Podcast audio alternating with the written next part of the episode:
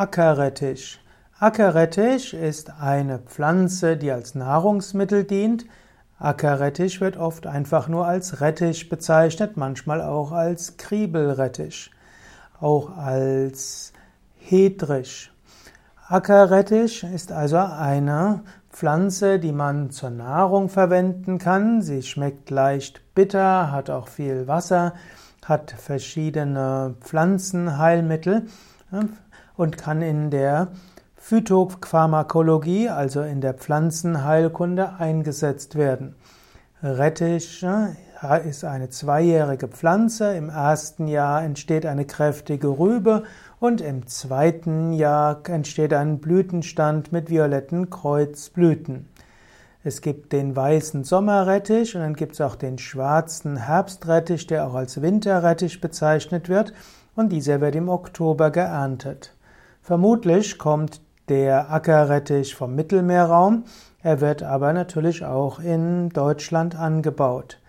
Der Wasserrett, der Ackerrettich kann verwendet werden als Nahrung, man kann aber auch aus ihm Presssaft gewinnen und das kann dann gerade für Verdauung hilfreich sein. Der Ackerrettich Presssaft wirkt sekretionsfördernd, insbesondere im Magen und im oberen Teil des Darms, also Zwölffingerdarm.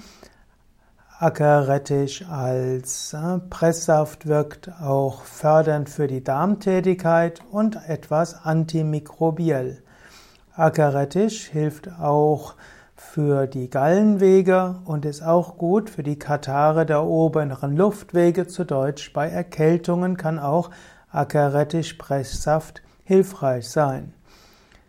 Wenn man allerdings Gallensteinleiden hat, dann sollte man Ackerrettich-Presssaft nur nutzen, wenn der Heilpraktiker und Arzt über dieses Leiden Bescheid weiß und es trotzdem empfiehlt. Ackerrettich enthält insbesondere Senföl, Glykoside und ätherisches Öl und man nimmt an, dass ein Teil der Heilkraft daraus stammt. Aber du musst dir auch nicht so viel Gedanken machen, ist jedenfalls gut, öfters mal Radieschen und Rettich in der Nahrung zu essen. Sie sind gut für die Verdauung und auch für die Harmonie des Immunsystems.